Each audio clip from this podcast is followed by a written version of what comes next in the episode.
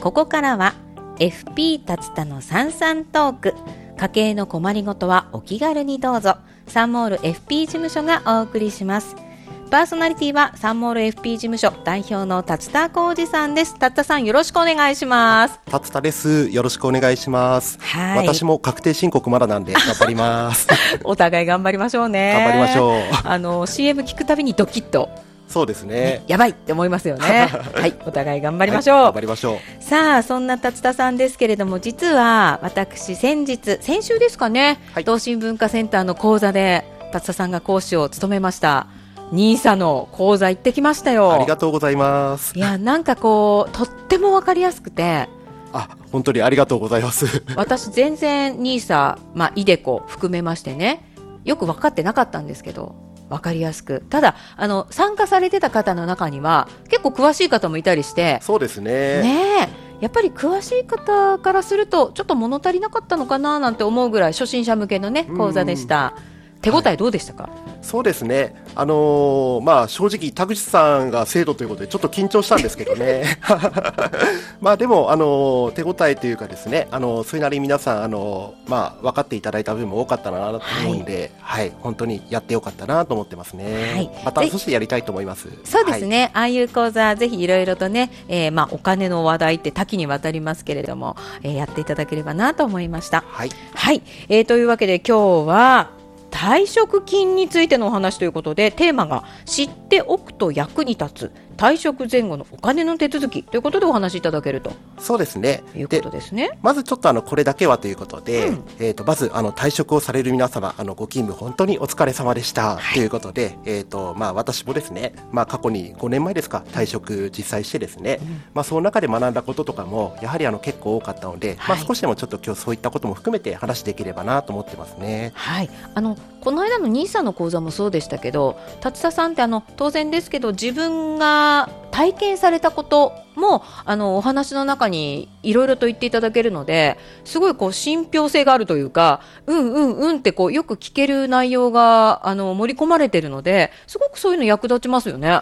まあ、そうですね。あの、やはりあの自分が体験したことというのはやはり、まあ非常に説得力があるといいますか、はまあちょっとそういったような部分も大きいのかなと思ってますので、はいまあそういったことはできるだけ、あの特に失敗談なんかも含めてですね、あの盛り込むようにはしてますね。そういうのが本当に役に立つ情報かと思いますのでね、今日もよろしくお願いします。よろしくお願いします。はい、ではまずは退職金についてのお話ということでどんなお話から、そうですね、うん。あのまずあの最近の退職金の傾向といいますか、はい。まあ、ちょっとそういったお話をちょっと先にしようかなと思うんですけどね、はい、あのまあ、ちょっと少し古いデータになるんですが、あの厚生労働省がですねあの平成30年にあの就労条件総合調査というですねそういう調査、まあ、ちょっと難しい名前なんですけれども、まあ、あのいろんな調査やってるんですね就労条件のですね、でその中であの5年に一度退職金の調査っていうのをしておりまして、まあ、あのそのデータを見ますとですねあのまず従業員が30名以上の企業はい。のうち退職給付制度いわゆる退職金制度ですね、うん。があるのは、えー、と約8割の企業と言われてるんですね。はい、でまたあのこれはあの大企業ほど高くなっていて、うん。あのまあ中小に行くに従って、まあ、だんだん低くなっていくと、うん。まあ、やはりそういった傾向があります。はい、はい、そうなんですね。で金額は？そうですね、うん。でえーときまあ、これもですねあの勤続20年以上でかつ45歳以上の定年退職者はい。という条件であの調べたところですねまずあの大学あるいは大学院卒の事務技術職で約1800万円。そんなにもらえるんだ。そうですね、はい。で高卒ですと約1400万円、うん、であと高卒の現業職の方うんですと約1150万円、はいまあ、これが平均値と言われてますね。うん、ただあのここ10年ではですねあの現業職の方は横ばいなんですけれども、ええあの事務技術職は、えー、と20%以上減ってるんですね。あら、はいそうなんですか。まあそれでも1500万円以上のね、まあ1800万っていう平均値で大学大学院卒の方はもらっているというデータがあるというまあ、ことで。そうですね、まあ、ただこれあの全国のですね、うん。平均値あとまあ当然大企業とかも含んでますので、うん。まあ実際あのまあ小樽とかですね、まあそういったところですとちょっとあのまあここまで行くのかなっていう部分はあるかもしれませんが、はい。まあやはりですね大きなお金であることは間違いないですね。そうですね、はい。まあ、あの地域によって給与自体が違いますから退職金も当然金額変わってきているということで、まあ、はい。ただ少しずつ下がってきている状況ということなんですかね。はい。でまあ、とはいえ1000万円以上の、ね、大きなお金がドーンとくるわけですから、はい。これ税金とかってどうなるんですか？はい。で、えっ、と、まず退職金というですね、うんえっ、と、お金の特徴として、はいあの、まず長年の勤務に報いるというのがまず一つあるんですね。はいそしてあともう一つ、退職後の生活保障を目的としているんですね。うんなので、あの、そういったことから、あの、国の方も所得税率がなるべく低くなるように、うん結構、これ、あの、給与とかと違って優遇されている部分があるんですね。ああそうなんですか。で、ここで一つ問題です。はいえー、と例えば、うん。あの大学卒業いわゆる22歳として、はい。から60歳までうん。38年間、あの働いた方の退職金が2000万円だった小樽一郎さんはい。の場合、うん。税金がいくらかかると思いますか？あー小樽一郎さん、もう大学卒業からずっと長く勤め、退職金2000万円もらいまし2000万円はた。結構ですよね、今のそう話ですよね。え、と税金？はい、えど、どうな、1割なんて取られたら困るしね。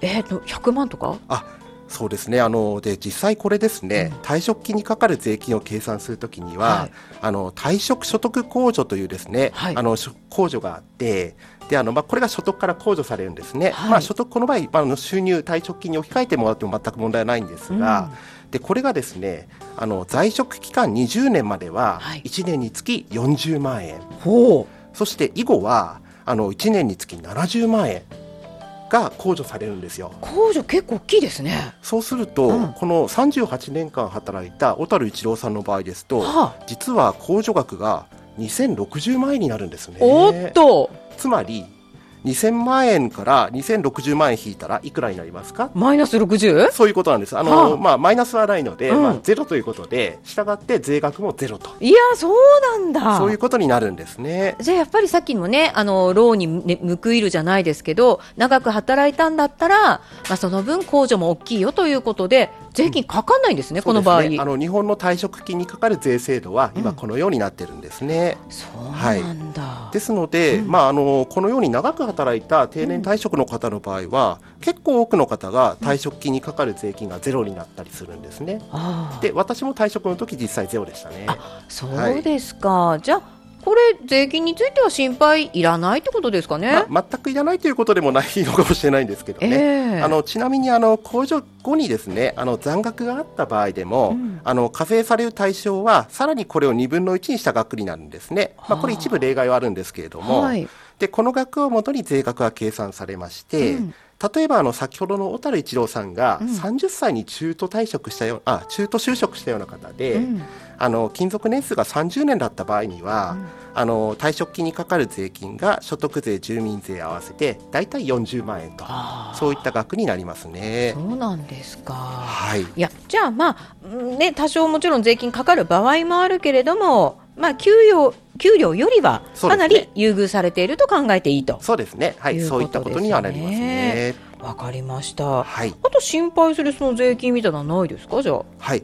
えっ、と、ただですね、あの、一点ちょっと注意したいこととしては、はいあの、退職した次の6月に送られてくうんる住民税の納付書、住民税？これちょっとあの、要注意なんですね。はい。で、あの、これはですね、あの、住民税が、あの、前年の所得に対して課税されるものなので、ああの退職した前年の所得が多い方、まあ、あのこれ、まあ、給料と給料とかボーナスと置き換えてもらっても全く構いませんが、ええ。あのそういったものが多い方は、例えば数十万円の住民税がうん。請求されることもあったりするんですね。そっかそっか。であの私も市役所時代にですね、はい。あの退職されたあの先輩の方がですね、うん。あのあーこんな支出予定外だよって言ってですね、うん頭を抱えていらっしゃるような方も、うんまあ、何人かいらっしゃったりしましたが、はいあのこれはちょっとあの、まあ、支支出としてはですねやはり払わないとならないものなんで、うんこれはやはりですね計画に入れておきたいところですね。そうですよね。退職後っていうのは当然給料がなくなるわけだから、はい前年の普通にフルタイムでいい給料をもらってた方からすると、住民税大きいから結構な負担になってしまうと。そうですね。これはちゃんと事前に考えておかなければいけない支出とはい。いうことですね。はい。わかりました。その他こう退職金もらった時に注意したいことってのはありますか？はい。そうですね。あの、まずですね、あの、FP という立場から申し上げると、はいなんといってもですね、計画を立てて使いましょうと。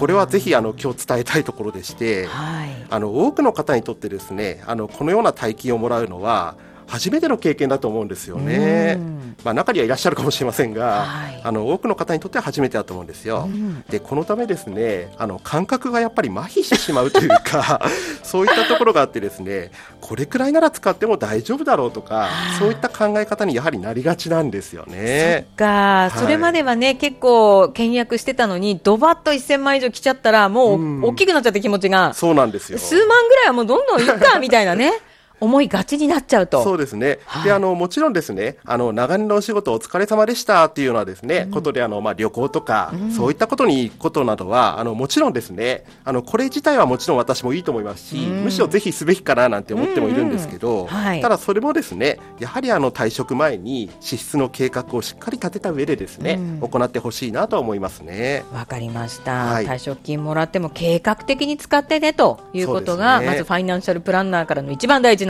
はい。ポイントですかね、そしてやっぱり大きなお金が入るしなんかそれをうまく使って増やしてやろうなんていう人も多いんじゃないですか？そうですね。あの退職金を元手にしてですね、いわゆるあの資産運用デビュうん。ーを始める方もやっぱり多くいらっしゃるんですね。はい。あの最近あの預貯金でですね、うん。退職金運用するのが難しいものですから、ええあのそういったことに走る方も実際多いんですね。うんであのもちろんですねあの過去に投資を経験されていてあのリスクを理解されている方はいいんですけど、うん。あの経験のない方がいきなりですね、うん。あの投資を始めるのは危険を伴いますね。はあ。あのこのためですねあのやはりそういった方は予備知識を得てから始めるか、うん。あるいはですねあの、まあ、損しても勉強代わりと思えるようなうん。少額から始めるようにしてほしいなと思いますね。いやなんか怖いですね。そうなんですよね。退職金もらった時のそのなんか高揚感っていうか、うん。その舞い上がってる感でいろいろ手出すとちょっと大変かもしれませんね。んまずは落ち着いてっそていう。はい。一旦頭を冷やしてっていうことですね。そうですか、わかりました。はい、では、まあ、私たちも一旦落ち着いてっていうところで、ここで一曲聞きますか？あそうですね。はい。はい。では、何の曲にしましょうか？はいえーとですね、今回ですね、あの USA for Africa のはい We Are the World はいという曲にしたいなと思ったんですね。はい、わかりました。では、お送りします。はい、お願いします。さて、続きましての話題も退職金についてということで、はい。今度はうん退職金のどんなお話ですか？あえーとですね、うん。あのまあ、退職金についてもう少しちょっとあの補足したいと思うんですけど、はい。あのまあ、先ほどから話題に出ているあの来年から新しい NISA が始まるということで、まあ、この前あのセミナーもやりましたが、うん。でこの新しい NISA が始まるとですね、まあ、個人的にはですね退職金の運用の方法も大きく変わるんじゃないかなと、はい。まあ、そういうふうに個人的には思ってるんですね。うん。であのこの新しい NISA についてはあの、まあ、セセミナーもやりましたがあのこの番組でもですね、あの回を改めてはい。じっくりと取り上げようと思ってますので、ぜひお楽しみにしていただければなと思います。はい、この間のね、同心の講座でも本当に言ってましたが、とっても、まあ、お得というか、使い勝手のいい、あの、おすすめの、しまあ、仕組みというか、おっしゃってましたのでね、これはまた回を改めてじっくりお聞きしたいと思います。ははい。い、そして、まあ、退職金についての話ね、また続きですけれども、あ。健康保険についても気になってらっしゃる方多いんじゃないですか？そうですね、ん。あのここからはあの今度退職後の健康保険のお話をしようかなと思うんですけれども、はい。えー、と一般にですね、あの退職後の健康保険の選択肢って3つあると言われてるんですね。はい。で1つ目はあの国民健康保険、うん。いわゆる国保ってやつですね。はいで2つ目はあの会社の任意継続保険、はいこれいわゆる任継って呼ばれるやつですね。うんでそしてあの、まあ、あともう1つは家族の扶養に入る、はい。まあ、この3つの選択肢があるんじゃないかなと思うんですね。はい、これどれがいいんですか、はでまずですね、うんこのうち一番ベストなのは家族の扶養に入ることあなんですね。やっぱり。で結局あの家族の扶養に入れば保険料の負担がないんで、うんえー、とやはりこれはおすすめですね。あ、そうですか。はいただですね、はいこれ誰でも入れるわけではないんですね。そうですよね。はい、例えばあの協会憲法の場合ですね、はいあの60歳以上の方は今後1年間で見込まれる収入が180万円以下で、うんかつ扶養する人の収入の半分以下、はあまあ、そういった条件があるんですね。はい。であとまた別居している場合には、うんあの仕送りの額にも条件があります。はい。はい。あともう一つ注意すべきことは、あの、この収入というのは、あの、まあ、退職後雇用保険もらったりする方うんうんいらっしゃるかと思うんですけど、はい雇用保険ですとか、あるいは障害遺族年金、うん。あと傷病手当金、まあ、そういったものもこの計算の対象になってくるんですね。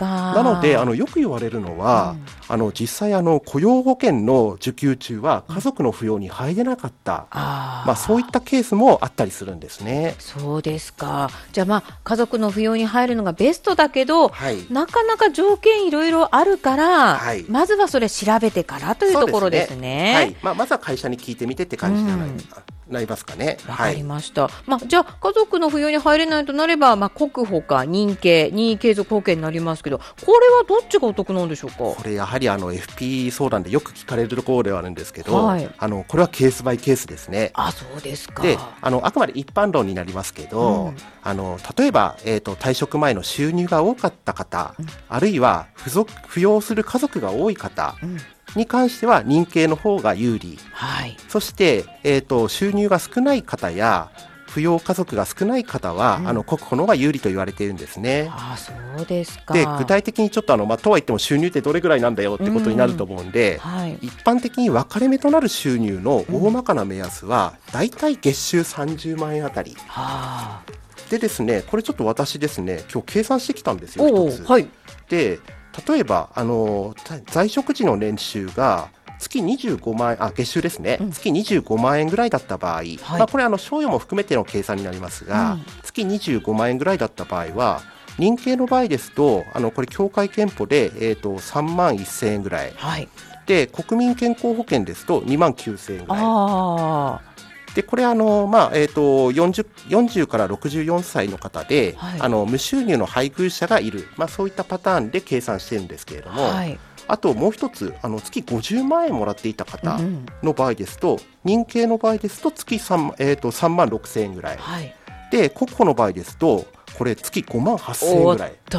かなり差ありますよね。本当ですね。、はいや、これは、やっぱり、まあ、ケースバイケース、はいいろいろね、条件あると思いますので、これもちゃんとどっちがお得か、まあ、そうですね。きればファイナンシャルプランナーに相談するとかした方がいいんじゃないですか、まあ、そうですね、うん。えー、とただ、ですねあの、まあ、当然あの、私の方でもですねあのそういった試算をしたりとかっていうのもできるんですけど、はい。あの国庫の保保険料の計算はかなり複雑ですので、うん。まあ、できれば市役所の保険年金課、これあの、えー、と別館1回の15番窓口で、あの確認するのが確実ではありますけれども、はい。あとあの、まあ、参考程度にするんであれば、あの計算できるインターネットのサイトなんかもあったりしますので、まあ、参考にするのもいいかもしれませんね。わかりました。じゃあ、まあ、退職後、健康保険についても、まあ、しっかりと検討が必要とい。うところですね。はい、あともうはい一つなんですけど、あのこれですね、認定に関しては、あの退職日の翌日から20日以内、はい。で国保は14日以内。はあ、で、家族の扶養に入る場合は、原則5日以内。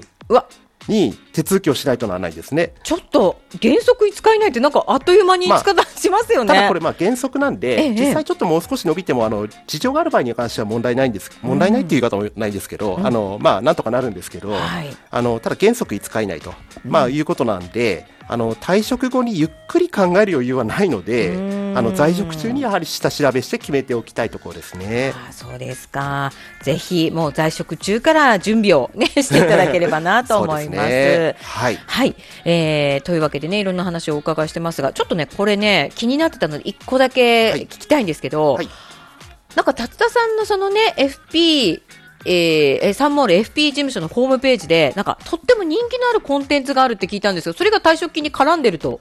そうなんですよ。いうことだったんですが、はい。あの実はですね、うん。あの私のホームページ、まあ当事務所のホームページにですね、ええ。毎週金曜日にですね、あのコラムを掲載してるんですね。はい。で実はですねあのその中で64歳11ヶ月で退職するとお得なのっていうですねコラムを書いたところですね、はい。これが今圧倒的に一番人気で、はい。まあ、今のあの現代用語で言うとバズってるっていうんですか、えうん。まあ、ちょっとそういったようなところがあってですね、あと実際にあのこのテーマでですね、ご相談を受けたこともあのあるんですね。ああ、64歳11ヶ月ってこと、これ65歳よりはい。未満というか、ということを示してるってことですね。そうですねうん。であのこのメリットとしては、はいあのなんといっても雇用保険が多くもらえると、まあ、そういったてことなんですね。はあ。であの具体的に言いますとあの65歳の誕生日の前々日までに退職した場合には、うん基本手当がもらえるんですけど、はいこれ65歳の誕生日の前日以降に退職した場合は、あの高年齢求職者給付金っていうですね制度に変わるんですね。はい。でこれが支給日数があの特に長く勤めた方の場合、ん大きく異なるんですね。で一つ事例を挙げると、うんあの先ほどの小樽一郎さんの退職時のですね月収が月30万円だった場合、まあうんえー、とこの場合ですとですねあの、まあ、基本手当だとあの約74万円、うんそれに対して高年齢求職者給付金だと24万円ということで、ええ。約50万円もの大きな差が生じるんですね。はい。結構違ってきますよね。はえー、とただですねこれあの気をつけなければならないこともあって、はいあのこの場合ですとですねあの会社で定める定年よりもええ早く退職した場合ですと、うんうんあのほとんどの会社で自己都合退職として扱われちゃったりするんですね。ああ、そっか。でそうすると一番の大きな問題点としては退職金の額が変わってしまいかねない、いやー、どっちもどっちですそうね。なんですよ。雇用保険も。これはしっかり調べる必要があって、はい。あとその他にもですね、健康保険や厚生年金、あと雇用保険にも影響出る場合もあるので、はい。あのまあ、これはですね、あの当ホーム事務所のホームページで、うん。昨年10月21日にあの掲載したコラム、まあ、先ほど言った64歳11ヶ月で退職するとお得なの、うん。っていうコラムをご覧いただければと思いますね。いや今話聞いただけでも雇用保険も関係あるそのねまあ国保とかそういう共済とかの保険も関係あるとかね、えー、協会憲法のね保険とかも関係あるとかいろいろなんかこっちもあっちも考えなきゃいけないとなると、やっぱりこれはもうまとめてお金のプロであるファイナンシャルプランナーに相談した方がいいんじゃないのっていうことになるかと思うんですけどこれ FP に相談すると改めてどんなメリットがあるんでしょうか？そうですね。あのやはりですね、退職後のライフプランを、うん。あの一緒に作り上げることができて、でその過程でですね、あの退職後の生活にいろんな気づきが得られるんじゃないかと思うんですね。はい、で、あとですね、もう一つ大きなこととして、うん。退職後の生活にあの家計のホームドクター、まあ前回前々回ですか、うんうん。お話ししましたが、家計のホームドクターがついているという安心が得られること、うん。まあそういったことがあると思うんですね。ああそうですか、はい。まああのまあ、退職後もね本当人生100年時代で長いわけですからやっぱりそういう意味でも家計のホームドクターがいる方が長くこれからね楽しく暮らしていくためにもいいですよね。はい、わ、かりました、はいえーというわけで今日は退職金についてのねお話をさせていただきましたけれども、はいこれゆっくりまたねお話聞きたいという方はぜひサモル FP 事務所足を運ぶもしくはお電話などでねお問い合わせしてほしいですよね。そうですね。はい、わかりました。では、あのーサンモル FP 事務所からのお知らせなどありましたら教えていただけますか？そうですね。あの今ですね、あの事務所として、あの4月からですね、あのどんなことをしようかななんて、あの今ですね、まあ3月ですので、うん来年度どんなことをしようかなってことをですね、いろいろ考えております。はい。で、あの例えばですね、うんあのセミナーなんかもそうなんですけれども、うんうんそういったものもちょっといろいろ企画しておりますので、はいまあこういったものをですね、あの来月の放送でうんお伝えできればと思っておりますので、はいえっ、とお楽しみにしていただければなと思います。はい、わかりました。やっぱりあの、この間の同心文化センターの講座でも思いましたけど、こう、ラジオでね、お話聞いていても、こう、話が流れていっちゃう。でも、参加してると、講座とかに参加してると、あ、それってどういうことなんですか？って、そこで質問して、確認したりできるので、やっぱりその、セミナーとか講座っていうのもね、便利ですよねあ。そうですね。はい。他には何かありますか？そうですね。えっ、とまあ、とりあえずそういったようなことなんですけれども、うんうん。あとはあの、まあ、考えていることとしてはですね、はい。あの例えばあの、まあ、相談の体験ですとかちょっとそういったことも含めてですね、はい。今ちょっと考えたりもしておりますわね。かりました、はあの今でもおご相談しようと思ったらもちろんねあもちろんです。できますもんね。はい。はい。あの特に先ほどの退職金の相談ですね、うん。まあ、こういったものというのは本当にあの非常に多くあの結構相談をお寄せいただいておりますので、うん。であのこういった場合ですねあの基本的にあの、まあ、ライフプランとかですね、うん。じっくりお伺いしたりとか、うん。あとあのお客様が希望される場合はですね、あの将来の家計分析などもはい。含めてですねさまざまなシミュレーションなんかもお示ししたりしてるんですね。ああそうですか。はい、であのこの場合の基本的な相談料としては、あのまあ、相談の内容が資産運用ののみの場合ですと、まあ、一般的に1万3200円。はい。でライフプラン全体に及ぶ場合には3万3000円、まあ、こはい。れ税込みになりますけれども、そういった金額になるんですがただお客お金の面でですね不安なくセカンドライフを過ごしていただけるように、うんあの時間をかけてご相談を受けたりしております。そうですね、はいあの一般の人、まあ、私も含めてですけどその制度を知っていたり知らなかったりそれをうまく利用すればあのすごくねあの、まあ、お金にもらあのもらえるお金とか払うお金に差が出てきちゃったりすることってよくあるわけじゃないですそうか。ですねそういう意味ではやっぱりその気づきを得るため、うん。知るためにも、お金の専門家に相談するっていうのは大きいかなというふうに思います。特に退職金とかね、大きいお金が動くときっていうのは、そうですね。で差がでかく出ますからね,、そうですね。大きくなりますのでぜひ、えーファイナンシャルプランナーの力を借りていただければと思います、はい。さあでは来月以降のテーマということで来月どんなお話でしたっけ、はい、えー、と来月はですね、あの新年度ということで、お子様が入学をされるご家庭も多いと思うんですね。はい。でまたあの現在開催されているあの国会の中でもですね、最近あの少子化対策なんていうはい。テーマが大きく取り上げられたりしておりますね。うん。このことも踏まえまして、うん。あの来月はパパママがぜひ知っておきたい教育費の最新事情、うんまあそういったテーマでお話をしようかなと思います。めちゃめちゃ聞きたいです。あ、田口さんもね、はい。お子様いらっしゃいますのでね。まあ、ちょっとはい。今からでも間に合うのかとかね、はい。まあ、いろいろと、まあ、気になっていらっしゃる方いらっしゃると思いますので、ぜひ、はい。えー教育費の最新事情、最新情報をお伝えしていきたいと思います。4月はい。5日の放送もお楽しみにしてください。はい。ちなみに5月はどんなお話ですか、で5月はですね、あの先月の放送の後にですね、あのリスナーの、えー、と方からリクエストもいただいたテーマとしてテーマでもあったですね、はい。あのシニア世代うん。の生命保険選び、うん。まあ、そういったテーマについて今のところ話す予定でおります。はい、ラジオネーム花さんからね、はい。メッセージいただいておりました、はい。えーシニア世代の方の生命保険の選び方のポイント、これもえ最近増えておりますので、はい。あのちょっとこういったテーマでお話をしようかなと思いますね。結構テレビコマーシャルでも見たりもしますけどね。ね。ありますね。ね、お得なのかな、どうなのかななんて思ってらっしゃる方いると思いますのでね。はい、そういったこともお話ししようかなと思います。はい、こちらは5月3日の放送予定となってますので、お楽しみになさってください。はい